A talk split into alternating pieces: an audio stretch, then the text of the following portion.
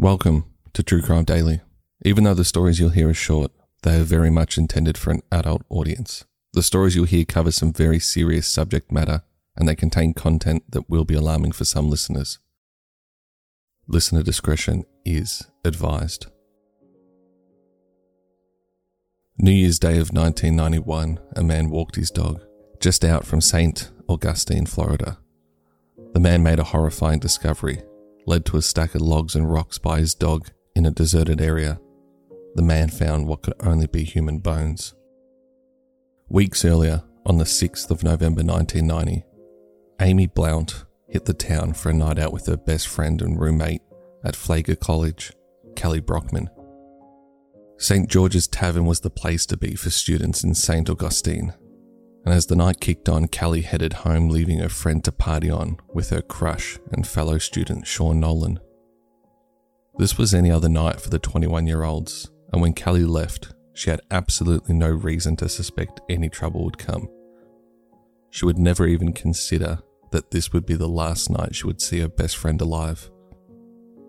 It wasn't until the next morning when Kelly realized Amy's bed hadn't been slept in that she began to worry. This wasn't normal behaviour for Amy. Morning continued and still no sign of her. She missed her classes and she hadn't communicated with any of her friends.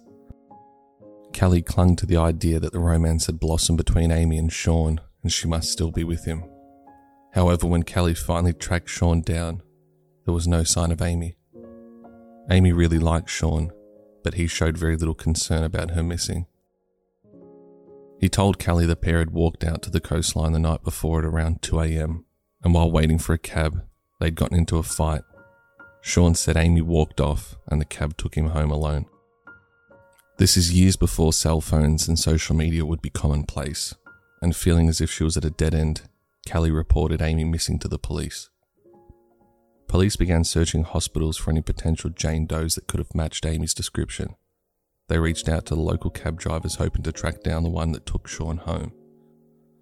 But they too were quickly met with nothing but dead ends. With no evidence of foul play, police were unable to declare Amy a missing person officially. All they had right now to go off was a best friend's belief that something was wrong. The call no parent wants to receive was left to Kelly. Friends and family quickly came together to begin searching. Days went on, Search parties scoured the woods and covered the town in missing persons flyers. Still nothing. As the time went on, police were finally able to launch a formal investigation. Their first stop was Sean Nolan, last to see missing Amy and openly admitting to having fought with her. But police finally tracked down the driver who took him home that night, and he offered up an alibi of sorts. He said he had collected Sean from a bench by the beach, drunk, but very much alone. Back at Square One, police sought help from the community. A $10,000 reward was put up for any information on Amy's disappearance. A number of tips came in. Most importantly was the tip that came in from Timothy Gatchwell. He saw the missing persons poster. He recognized the missing Amy. He saw her the night she disappeared. He came in, he spoke with police. He'd seen her approached by a man in an older Camaro or Firebird. Amy spoke with the occupants of the car for a moment before getting in and leaving with them. Police finally had a lead. But the weeks continued to roll on. Christmas came and went, and still nothing. Nothing until that man found those bones while out walking his dog on New Year's Day. He called police immediately. They discovered a body wrapped in a floral bed sheet and buried in a shallow grave. An official autopsy confirmed it was Amy. She'd been stabbed five times. She had bruises down the side of her body, her head, and her shoulders. She'd clearly fought her attacker. Given the location of the body, police felt strongly a local had to have done this. This was too secluded to have just happened upon randomly. Police approached the property owner, and he was nothing but cooperative. They quickly ruled him out as a potential suspect. In passing, though, he mentioned to police that he was having trouble with one of his two tenants. The troubled tenant was the helpful witness Timothy Gatchwell. It wasn't help that Gatchwell was offering to the police, but instead, it was a misleading tip, with the hopes of sending police on a wild goose chase looking for the older Firebird or the Camaro. Police hurried to search the handyman Gatchwell's house. He made it easy for them.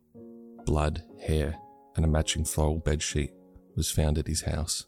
All the evidence they needed, along with one other thing.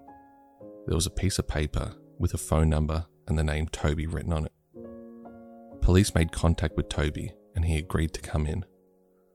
Toby told the story of the night that Amy went missing. Toby and Gatchwell had been out that night, and between bars they spotted Amy walking alone.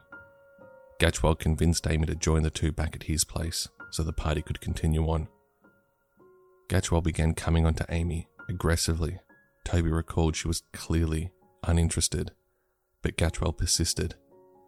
The night went on and Toby left. Weeks went before he realised the missing persons flyers across town was in fact the girl that he and Gatchwell had picked up that night. Forcing a confrontation between Toby and Gatchwell, Gatchwell told the same story he'd told police.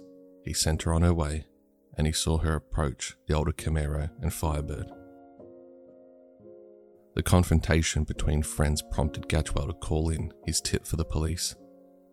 With the evidence and Toby's story, police had enough for an arrest. Back at the station, Gatchwell continued to tell the same story. But he was undone quickly when he claimed he'd taken Amy back into town before watching her leave in the Camaro or the Firebird. The only problem with that story was that Gatchwell's truck had three flat tyres. He finally confessed, in a way. He claimed a fight broke out between him and Amy, and then he blacked out, and when he came to, Amy was on the floor, dead, while he had a knife in his hand. He was charged with first degree murder. The trial took place in July of 91. He pled guilty to avoid the risk of the death penalty. He's currently serving a life sentence without the possibility of parole.